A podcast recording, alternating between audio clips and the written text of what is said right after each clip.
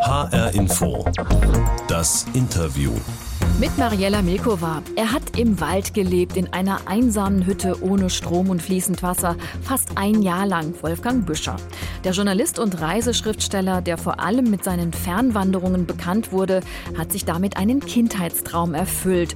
Doch bei der Rückkehr in seine nordhessische Heimat erlebte er Dramatisches. Das Sterben seiner Mutter und das Sterben der Bäume durch den Klimawandel. Wie haben diese Erfahrungen ihn verändert? Was hat er gelernt im Wald? Und wie blickt er auf das besondere Verhältnis der Deutschen zur Natur, gerade jetzt in Zeiten von Corona? Darüber spreche ich jetzt mit dem Journalisten und Schriftsteller Wolfgang Büscher in HR Info das Interview. Herr Büscher, wann waren Sie das letzte Mal im Wald? Vor drei Wochen, glaube ich. Das kam jetzt prompt. Der Wald ist für Sie ja so eine, so eine Art Sehnsuchtsort, schon seit Ihrer Kindheit. Ne? Na, als Kind musste ich die Sehnsucht ja nicht haben, weil der Wald war ja da. Mhm. Das war einfach sehr üblich. Wir sind als, weiß ich nicht, neun, zehn, elf, zwölfjährige sind wir halt nach der Schule so rumgestromert äh, und großteils schon auch im Wald, ja. Jetzt sind Sie aber schon seit langem ein Großstadtmensch. Sie leben und arbeiten als Journalist und Autor in Berlin. Was bedeutet Ihnen der Wald aus der Sicht des Großstadtsdschungels? Naja, es gibt ja so, so Bögen im Leben. Man entfernt sich dann von den Dingen, von denen man kommt, äh, schlägt einen weiten Bogen in ganz andere Bereiche. Und äh, irgendwann dreht man sich um und guckt äh, zurück, wo man herkommt und interessiert sich wieder dafür. Ja. Mm, ich werfe Ihnen mal ein paar ganz konkrete Dinge zu, zur Frage, was Ihnen der Wald bedeutet. Ich habe ein bisschen Waldatmo für Sie. Vielleicht bringt Sie das so ein bisschen in die richtige Stimmung. Na, da bin ich gespannt. Hören Sie es zwitschern? Also, was bedeutet Ihnen der Wald? Abenteuer? Passt für Sie oder passt nicht? Ähm, in Massen, ja. Also das ist nicht das große Abenteuer, als wenn ich in eine wirklich gefährliche Gegend gehe. Ähm, also es gibt zwei Gefahren im deutschen Wald, die tatsächlich möglich sind. Das eine ist, ähm, wenn, ich, wenn gerade ein Sturm ist und ich gehe rein, dann kann es sein, dass mir ein Baum auf den Kopf fällt und das war's. Und das zweite ist, wenn ich einem Keiler zu nahe komme, beziehungsweise der was gegen mich hat, der kann viel Schaden anrichten bis hin zum Finalisieren. Freiheit passt für Sie oder passt nicht? Ach ja, schon, ähm, aber in einem sehr konkreten Sinne. Also nicht in einem großen pathetischen äh, politischen Sinne, sondern in einem sehr, sehr konkreten. Also in der Zeit, als ich da war, war ich mein eigener Herr und habe diese Waldfreiheit sehr genossen. Ja, dieses Stichwort Waldfreiheit. Sie bezeichnen sich in Ihrem Buch Heimkehr immer so als waldfreier Mann. Ist das auch so ein Männerding? Die Freiheit ja, im Wald, Holzhacken ja. und so?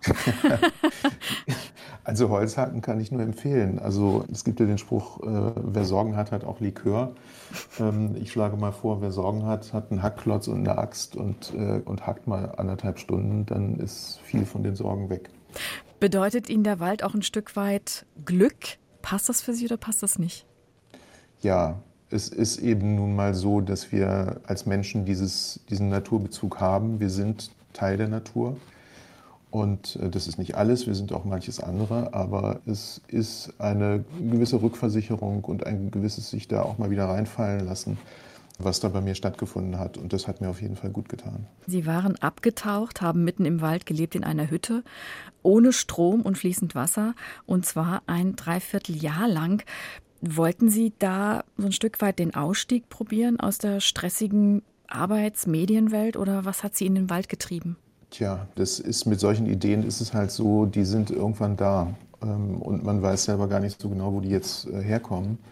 Dann fand ich das sehr faszinierend. Das erinnerte mich auch an unvollendete Waldhüttenbauprojekte meiner Jugend, meiner Kindheit. Ähm, die der Förster unterbunden hat damals, ne? so beschreiben Sie das ja in Ihrem Buch. Hat, ja, ja, der hat das immer kurz und klein gehauen, was wir da aufgebaut haben. Naja, und dann habe ich mich so ein bisschen umgehört und habe mit dem einen oder anderen Freund oder Bekannten darüber geredet. Und einer sagte dann, du pass auf, ich kenne da jemanden, das ist ein privater Waldbesitzer. Und so kam der Kontakt zustande. Es ging, glaube ich, nur mit einem privaten Waldbesitzer. Das wurde mir relativ schnell klar, weil der dann einfach sagen kann, ja, mache ich oder mache ich nicht. Äh, mhm. Bei Staatswald sind das einfach bürokratischere Prozesse. Das ist alles ein bisschen umständlicher und schwieriger. Da kann nicht einfach einer sagen, ja, ich hole dich jetzt zu mir in meine Jagdhütte oder irgend sowas. Die Hütte, in die Sie dann gezogen sind, in der Nähe des Dorfes, wo Sie aufgewachsen sind, das war in Nordhessen im Waldecker Wald. Das war ja so eine Art ganz einfache Holzhütte mitten im Wald mit null Luxus, oder? Wie waren Sie da ausgerüstet? Naja, als ich das Gespräch mit dem Besitzer hatte, also der sagte, also äh, machen Sie sich mal keine falschen Vorstellungen, das ist wirklich eine Jagdhütte. Also die ist wirklich nur dazu da, wenn man eine Jagd ist, dass da 10, 20 Leute sind und dass sie da mal so ein bisschen übernachten können. Das ist extrem roh, es gibt kein elektrisches Licht, es gibt kein fließendes Wasser. Es gibt äh, so, ein, so ein kleines Häuschen im Wald, da gehen Sie mal hin, wenn Ihnen danach ist. Und das so. Ne? Mhm. Diese Hütte ist überhaupt nicht dafür eingerichtet, dass man da dauerhaft wohnt. Und dann habe ich gesagt, gut, ja, habe ich verstanden, ich versuche es mal. Und ich habe mich halt mit ein paar absoluten Notwendigkeiten ausgestattet, also so, so einen kleinen Gaskocher, Feldbett, ähm, äh, Handlampe für die Nacht, ähm, dem ganzen Krempel, den man halt so ein bisschen braucht, äh, um fürs Nötigste zu sorgen. Ansonsten hatte ich ja die Möglichkeit, also ich wollte mich ja nicht im Wald komplett einbunkern. Natürlich hatte ich die Möglichkeit, ins nächste Dorf oder ins nächste Städtchen zu gehen und äh, mich da mit Lebensmitteln zu versorgen. Herr Info, das Interview mit Wolfgang Büscher, Journalist und vielfach ausgezeichneter Reiseschriftsteller. Sie haben dort in diesem Wald in Nordhessen den Frühling, Sommer und Herbst 2019 verbracht. Ich habe mal ein kleines Zitat rausgesucht, um mal einen kleinen Eindruck davon zu bekommen. Meine Tage glichen tatsächlich den Tagen des Jungen, der ich gewesen war. Dieses Streunen, das Hingehenlassen der Zeit. Dabei war ich nicht faul. Es gab Holz zu hacken bei der Hütte, abends Feuer zu machen, und auch sonst fanden sich Gelegenheiten, ab und zu mit Hand anzulegen, dem Förster und seinen Leuten zu helfen. Manchmal, wenn ich vor der Hütte saß, im Wald auf einem Baumstamm oder auf einem Hochsitz, flackerte die kindliche Angst vor der Langeweile auf ein flüchtiger Schatten, bloß eine Erinnerung. Ein Zitat aus Wolfgang Büschers Buch Heimkehr, in dem er seine Walderfahrungen festgehalten hat und ähm, dieses Hineinleben in den Tag natürlich auch und das veränderte Zeitgefühl. Was haben Sie dort gemacht und erlebt in diesem Wald? Es ist ja ganz erstaunlich, wie schnell man in diesen Rhythmus reinkommt. Also der Rhythmus, äh, der, der, städtische oder großstädtische Rhythmus, in dem ich normalerweise lebe, ähm, ist vollkommen anders. Ähm, der äh, ist halt geprägt von, von Setzungen, die ich selbst bzw. Die, äh, die, die, die Welt, in der ich lebe, vornehmen. Also äh, ich, ich kann die Nacht zum Tage machen. Äh, ich, ich bin an, an Naturabläufe ja überhaupt nicht gebunden. Das ist dort ganz anders. Ähm, der Tag endet, wenn es dunkel wird, der Tag beginnt, wenn es hell wird. Ähm, ich wache auf, wenn die, äh, wenn, wenn die Helligkeit ähm, durch das Hüttenfenster kommt. Ähm, am Anfang noch ganz, ganz grau morgens und ganz, ganz vage. Ähm, und dann ein bisschen farbiger, dann kommt, dann kommt Sonne rein, dann kommt Farbe rein und äh, es endet damit äh, abends, wenn ich, ich, also mein Ritual war abends immer, ich habe mir immer ein Feuer gemacht draußen. Und ähm, so ein Feuer hat halt seine Zeit. Ja? Dann holt man noch ein paar Scheite nach, legt man noch ein paar Sachen nach und irgendwann ist gut. Und dann kommt die Dunkelheit und die Dunkelheit wird stärker. Und ähm, also in den, in den Mitsommermonaten wird es nie ganz dunkel im Wald, aber in der anderen Zeit schon. Und ähm, dann wird es auch fast still. Es ist auch nie ganz still im Wald, aber es ist schon so, und das hört man auch deutlich, nimmt man deutlich wahr. Also dieser, dieser Abendgesang der, der ganzen Vögel in, in den Baumwipfeln, das endet abrupt, als ob jemand den Taktstock senkt und sagt, so Schluss jetzt. Mhm. Dann hört es einfach auf. Und das nimmt man sehr stark wahr. Und dann, dann ist zum Beispiel abends der Punkt, wo man sagt, okay, jetzt jetzt legst du schlafen. Auch Einsamkeit war natürlich da für Sie ein Thema. Im Endeffekt haben Sie schon geprobt, ohne es zu wissen, was heute für uns alle irgendwie normal geworden ist wegen Corona, nämlich sowas wie soziale Distanz, oder?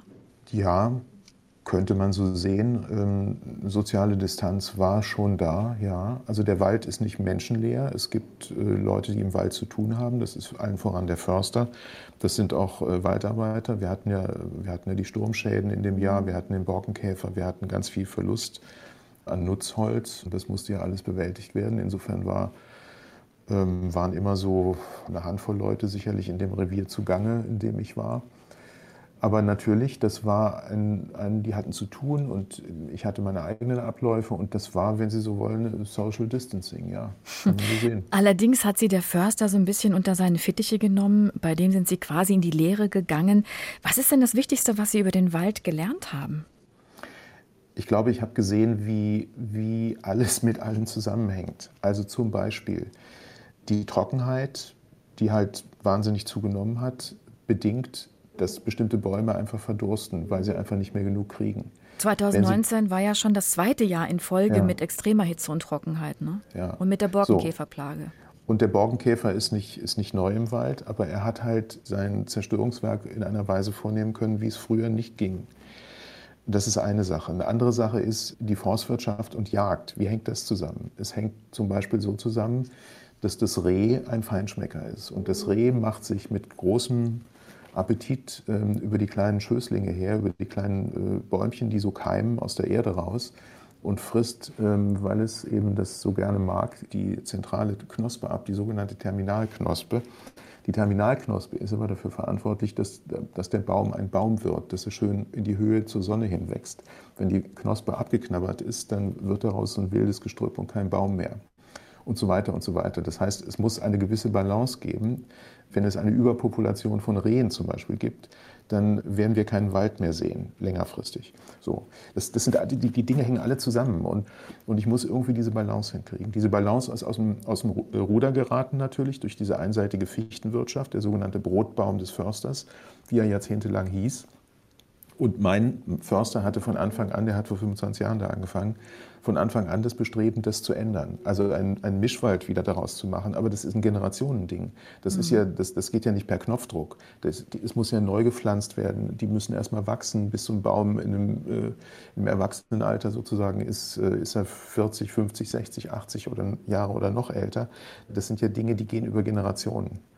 Wie dramatisch haben Sie denn den Klimawandel erlebt? Ich habe das so empfunden beim Lesen, dass Sie doch sehr erschrocken waren, auch äh, darüber. Also Sie haben dem Förster geholfen und er hat anfangs noch versucht, verzweifelt einzelne Bäume, die ganz stark befallen waren, aus dem Wald rauszuholen, was natürlich Quatsch war, weil letztendlich waren alle Fichten irgendwie befallen. Ja, das wussten wir aber Anfang des Jahres noch nicht, dass das Quatsch war. Es kam im April, also ich bin Anfang April rein und da kam die erste Borkenkäferwelle. Und der Förster und seine Leute haben getan, was man dann tut. Also die, die Schadbäume, die, die Käferbäume rausnehmen, damit die nicht zu Brutbäumen werden und sich das dann immer weiter ausbreitet. Und ähm, das haben sie schnell und effektiv gemacht und dachten, okay, das war's. Das war's aber nicht. Dann kam die zweite Käferwelle. Und dann haben sie wieder, hat er Käferfallen aufgestellt, dann hat er äh, ganze äh, Haufen geschlagenen Holzes, äh, da habe ich dann auch geholfen, äh, mit Käfergift imprägniert, um diese ähm, neu schlüpfenden Käfer auf diese äh, Haufen zu locken und vom Rest des Waldes weg und so weiter und so weiter. Er hat gemacht und getan, was er konnte. Dann war die zweite, dritte Käferwelle und dann kam die vierte. Es hörte nicht auf. Und am Ende des Sommers waren im Grunde die ganzen Fichtenbestände befallen, auch die als sehr gut galten, sehr stabil galten. Bei mir in der Hütte in der Nähe äh, war ein, ein großer Fichtenschlag mit herrlichen großen Bäumen, 50, 60 Jahre alt also kathedralenhaft tolle Bäume und ähm, die sahen immer alle noch gut aus. Und eines Tages gehe ich mit dem Förster rein und der guckt hin und der, der wird blass und der sagt, gucken Sie mal da. Und was sehen wir auf der Fichtenwurzel? Sehen wir sowas wie Kaffeepulver. Das ist das Bohrpulver, was diese, weiß ich nicht, halbe Million Käfer da reingebohrt hat. Und dann tritt er an, dem, an die Fichte, die total gesund aussieht, und es rieselt runter, die Nadeln riesen runter. Und dann gucken wir hoch und dann sehen wir äh, Silberperlen oben kurz vor dem Wipfel. Und das ist austretendes Harz, mit dem versucht, das ist der Todeskampf des Baumes, mit dem mhm. er versucht, den Käfer einzuharzen, was ihm natürlich nicht gelingt. Wie sehr betroffen ist man dann in so einem Augenblick, wenn man das so ganz hautnah mitbekommt als Städter? Also der Wald ist ein wilder Ort, da fällt mal ein Baum um, da ist mal ein Sturm, da ist mal dies und das. Das ist, das ist nichts für die Ewigkeit schick gemachtes und was immer so nett dasteht, das ist schon klar. Aber was ich in dem Jahr erlebt habe, ist, dass ein ganzer Teil dieses Waldes wirklich vor die Hunde geht. Und der Fichtenbestand in diesem Revier, in dem ich dort war, ist um die 40 Prozent. Und jetzt können Sie sich vorstellen, es sind jetzt nicht alle Fichten komplett schon weg, aber ein großer, großer Teil. Und Sie können sich vorstellen, es sind Riesenlichtungen entstanden. Der Wald sieht, sah einfach am Ende dieses Sommers vollkommen anders aus als am Anfang dieses Sommers. H-Info das Interview mit Wolfgang Büscher, Journalist und vielfach ausgezeichneter Reiseschriftsteller. In seinem neuen Buch Heimkehr erzählt er über die Zeit, die er im Wald verbracht hat im vergangenen Jahr in Nordhessen, dort wo er als Kind aufgewachsen ist. Herr Büscher, das Jahr im Wald in Ihrer alten Heimat war nicht nur dramatisch, weil Sie, wie Sie gerade geschildert haben, den Klimawandel dort hautnah miterlebt haben und das Sterben der Bäume, sondern auch weil plötzlich ihre Mutter im Sterben lag und sie sie dann dabei begleitet haben. Hat Ihnen dabei dieses Eintauchen in die Natur, in die Wildnis geholfen, das alles zu verkraften irgendwie? Sagen wir so, es war auf jeden Fall tröstlich. Ähm, das würde ich schon sagen. Also das war ein, ein längeres Sterben, das zog sich über Wochen und Monate hin und ähm, es war eben ein langer Abschied. Ich war ja jemand, der dort weggegangen ist. Meine Mutter hatte sicherlich die Vorstellung gehabt, dass ich nicht so weggehe und äh, nicht so dauerhaft weggehe, sondern dass ich mehr da bin. Das ist einfach eine traditionelle Vorstellung gewesen, die sie hatte. Das war nun nicht so und ähm, ich habe es eigentlich als Geschenk empfunden, dass wir diesen langen Abschied hatten, ähm, mhm. dass ich sehr viel bei ihr sein konnte und das ging halt deswegen, weil ich dort war. Und das andere ist, das Tröstliche vielleicht, dass ich, ähm, wenn ich aus diesem Zimmer kam, aus dem sie lag, wo ich dann einfach nur am Ende nur mehr ihre Hand halten konnte und einfach da sein konnte, wenn ich dann in diese Hütte zurückkam und wenn ich dann ein abendliches Feuer gemacht habe und da einfach zwei, drei Stunden gesessen habe, das war einfach eine gute Art, diese Zeit zu durchleben. Sie haben nach der radikalen oder neben der radikalen Walderfahrung auch so eine Art Rolle rückwärts in die eigene Biografie gemacht, waren sehr viel wieder in Ihrem Elternhaus, das in der Nähe des Waldes liegt. Was hat das in Ihnen ausgelöst? Ja, das war eine Wiederbegegnung und zugleich ein Abschied. Ich habe halt erstaunliche Dinge gefunden, von denen ich nicht dachte, dass es die überhaupt noch gibt ähm, aus meiner Kindheit, aus meiner Jugend, also meine kompletten Schulhefte, meine Deutschaufsätze, mein Taschenmesser, ich weiß nicht, mein Skatblatt, all diesen ganzen Kram, den man so hat, diesen, diesen Jugendkram und natürlich dann auch die ganzen Erinnerungen, die daran hängen. Es war aber auch ein Wiedereintauchen in alte Traditionen. Also Sie haben ein Stück weit das Dorfleben wieder entdeckt, die Traditionen, die dort gepflegt werden, wie zum Beispiel Schützenfest, Osterfeuer und auch die Jagd im Wald. Ähm, wie hat Sie das verändert? Sie leben ja schon lange in der Stadt Berlin, sind raus aus diesem ganzen Dorfgeklüngel. Ja, irgendwie trägt man das ja in sich. Also es, es, gibt ja so Dinge, die einen geprägt haben, die, die können lange Zeit schlummern, kaum noch wahrnehmbar. Aber sie sind nicht weg. Ich glaube, das verschwindet nicht völlig. Und das, insofern würde ich sagen, das ist nicht, das ist eine Erinnerung. Also das ist nicht etwas so völlig Neues für mich gewesen, aber es ist eine Erinnerung und eine sehr, eine sehr farbsatte und, und sehr sehr holographische und, und sehr lebendige Erinnerung, die wieder da war. Also diese Dinge waren wieder da. Die hatten eigentlich ein paar Jahrzehnte gewartet, bis der Depp mal wieder vorbeikommt. Also da hat sich auch ein Stück weit so ein Kreis geschlossen in Ihrem Leben. Sie sind ja jemand, der sich immer mal wieder eine längere Auszeit nimmt, rausgeht aus dem Journalistenalltag. Sie sind ja vor allen Dingen als Reiseschriftsteller, vor allem mit Ihren Fernwanderungen bekannt geworden. Sie haben ganz Deutschland zu Fuß umrundet, sind durch Nordamerika gewandert, von Berlin nach Moskau gelaufen und dann als Schriftsteller elementare Erfahrungen zu machen. Was treibt Sie denn da an? Also wenn ich vom Schreiben her spreche, muss ich sagen, diese Art, diese Reisen zu unternehmen und so weiter, das ist halt meine Art, zum Schreiben zu kommen. Also ich brauche diese, ich muss diese Erfahrungen machen, ich muss mich diesen Dingen aussetzen, ausliefern, auch für eine, über eine gewisse Zeit hinweg, also mit einer gewissen Ernsthaftigkeit. Und dann entsteht daraus Schreiben, dann entstehen daraus Bücher. Also raus ich habe eine Weile gebraucht, um diesen Weg, um diesen mhm. Weg zu finden. Ich habe ihn dann irgendwann vor circa 20 Jahren gefunden und seitdem gehe ich den. H-Info, das Interview mit Wolfgang Büscher, Journalist. Er schreibt für die Tageszeitung Die Welt, war auch bis vor kurzem noch dort Ressortleiter für Investigation und Reportage.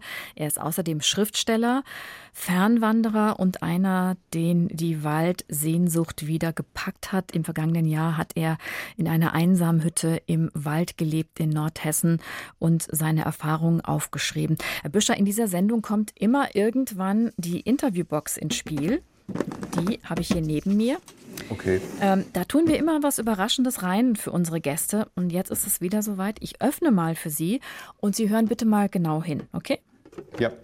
Geht einfach intuitiv rein, so weit wie ihr euch traut, in den Wald zu gehen und sucht euch euren Baum aus. Wir tauchen in die Waldatmosphäre ein und genießen einfach die Natur. Versuchen uns einfach dann auf den Augenblick zu konzentrieren. Nach den kleinen Dingen zu gucken, nach dem Regenwurm oder nach dem Moos, wie schön das wächst. Und irgendwann, so nach zwei, drei, fünf Minuten, merke ich, das fällt wie von mir ab.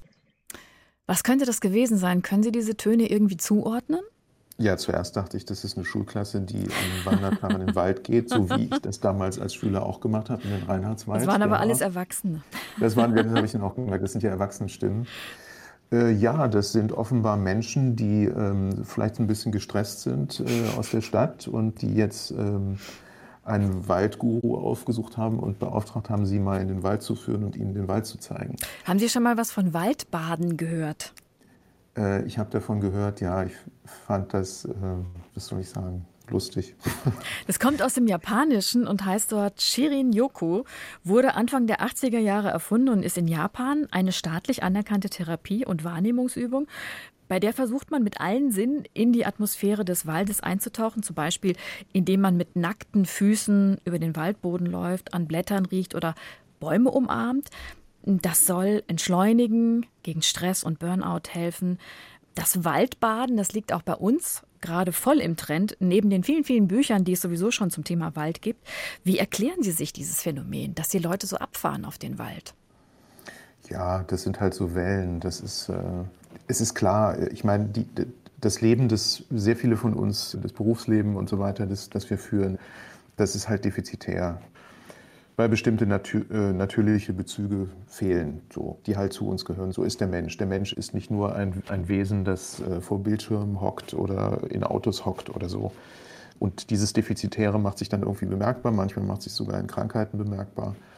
Und ähm, dann kommt die Sehnsucht, dem abzuhelfen. Und dann kommen diese Angebote. Obwohl wir also das, jetzt das, den ja. Klimawandel so deutlich vor Augen haben, die heißen Sommer, die Trockenheit, die Käferplage, die sterbenden Bäume. Also wer durch den Wald läuft, sieht das ja. Und trotzdem wird der Wald da vielleicht zu sehr romantisiert. Blenden die Leute diese Zerstörung aus? Ich würde mal so sagen, für diese Leute, die wir da gerade gehört haben, vermute ich, ist der Wald ein Nutzwald im Prinzip nicht anders wie für den privaten Waldbesitzer, der Holz, für den der Wald ein Holzlieferant ist. Für diese Leute ist der Wald nicht der Holzlieferant, sondern der Sinnlieferant oder der Entspannungslieferant. Das ist ein Verhältnis zum Wald, das ja auch uralt ist. Der Mensch hat immer den Wald auch als Nutzwald gebraucht, gesehen und behandelt. Und das tun diese Leute im Grunde auch. Also die, die wollen was vom Wald und die kriegen es auch. Und das ist etwas, ist eine Qualität, die der Wald ihnen liefern kann. Genauso wie er Holz liefern kann. Oder wie er äh, bessere reine Luft liefern kann äh, durch die biologischen Vorgänge und, und die Luftreinigung, die, die ein großer Wald zustande bringt. Das ist auch, ist auch ein Nutzen für den Menschen ich kann es nicht so einseitig sehen. Oder sagen wir es so, es, es kommen in der Stadt, ähm, kommen dann manchmal so Ideen auf, die sind sehr romantisch ähm, hm. in Bezug auf den Wald und auch so die Idee, der soll wieder ganz Urwald werden, der soll am besten, das ist also einerseits sehr für den Menschen ein totaler Nutzwald, andererseits kommen dann diese Ideen, der soll ganz ursprünglich wieder werden und der Mensch soll sich im Grunde völlig raushalten. Ich halte da nicht viel von. Der Mensch hat immer den Wald genutzt. Die haben im Mittelalter haben die ihre Schweine reingetrieben zur Eichelmast. Das tun die heute. Das ist das teure Schweinefleisch Iberico, das man in teuren Restaurants auf dem Teller bekommt. Das kommt aus spanischen und portugiesischen Eichenwäldern von der Eichelmast äh, bis hin zum Holzeinschlag. So ist es eben. Das gehört dazu. Also die Vorstellung, wir könnten alles wieder auf Null runterfahren, also so wie, wie am Anfang der Schöpfung und könnten einfach äh, irgendwie so einen, paradiesischen Urzustand herstellen. Diese Idee teile ich nicht, daran glaube ich nicht. Wir, wir, werden übrigens auch immer mehr Menschen auf dieser Erde und das wird immer unmöglicher, in diesen Urzustand zurückzukommen. Da kommt ja jetzt noch Corona als Verstärker hinzu. Also viele suchen ja den Trost im Grün. Ne? Den kriegen sie auch. Ähm, den habe ich ja sozusagen auch gefunden. Das widerspricht sich auch nicht. Also die ganzen genau, Sie reiten ja eigentlich ja. mit auf dieser Welle sozusagen, obwohl Sie das Buch ja letztes Jahr geschrieben haben, wo das überhaupt noch kein Thema war, Corona. Ja, also dass diese ganzen Katastrophen passieren mit, mit dem Borkenkäfer und der Trockenheit und den Stürmen und so weiter, bedeutet ja nicht, dass der Wald nicht mehr da ist. Natürlich ist er da. Und natürlich ist er in riesengroßen Bereichen immer noch was ganz Wunderbares. Trotzdem wenn man Augen hat zu sehen und wenn man sich eine gewisse Zeit da aufhält und das Ganze, das Ganze mal verfolgt und miterlebt, dann sieht man halt, was passiert ist. Und, äh, aber dennoch, der ist nicht tot. Also der ist auch nicht tot zu kriegen, glaube ich. Dankeschön, Wolfgang Büscher. Sein Buch Heimkehr ist im Rowold Verlag erschienen. Das war HR Info das Interview. Diese Sendung gibt es auch als Podcast und damit Sie keine Folge mehr verpassen, können Sie HR Info das Interview abonnieren, zum Beispiel in der ARD Audiothek. Mein Name ist Mariella Milkova.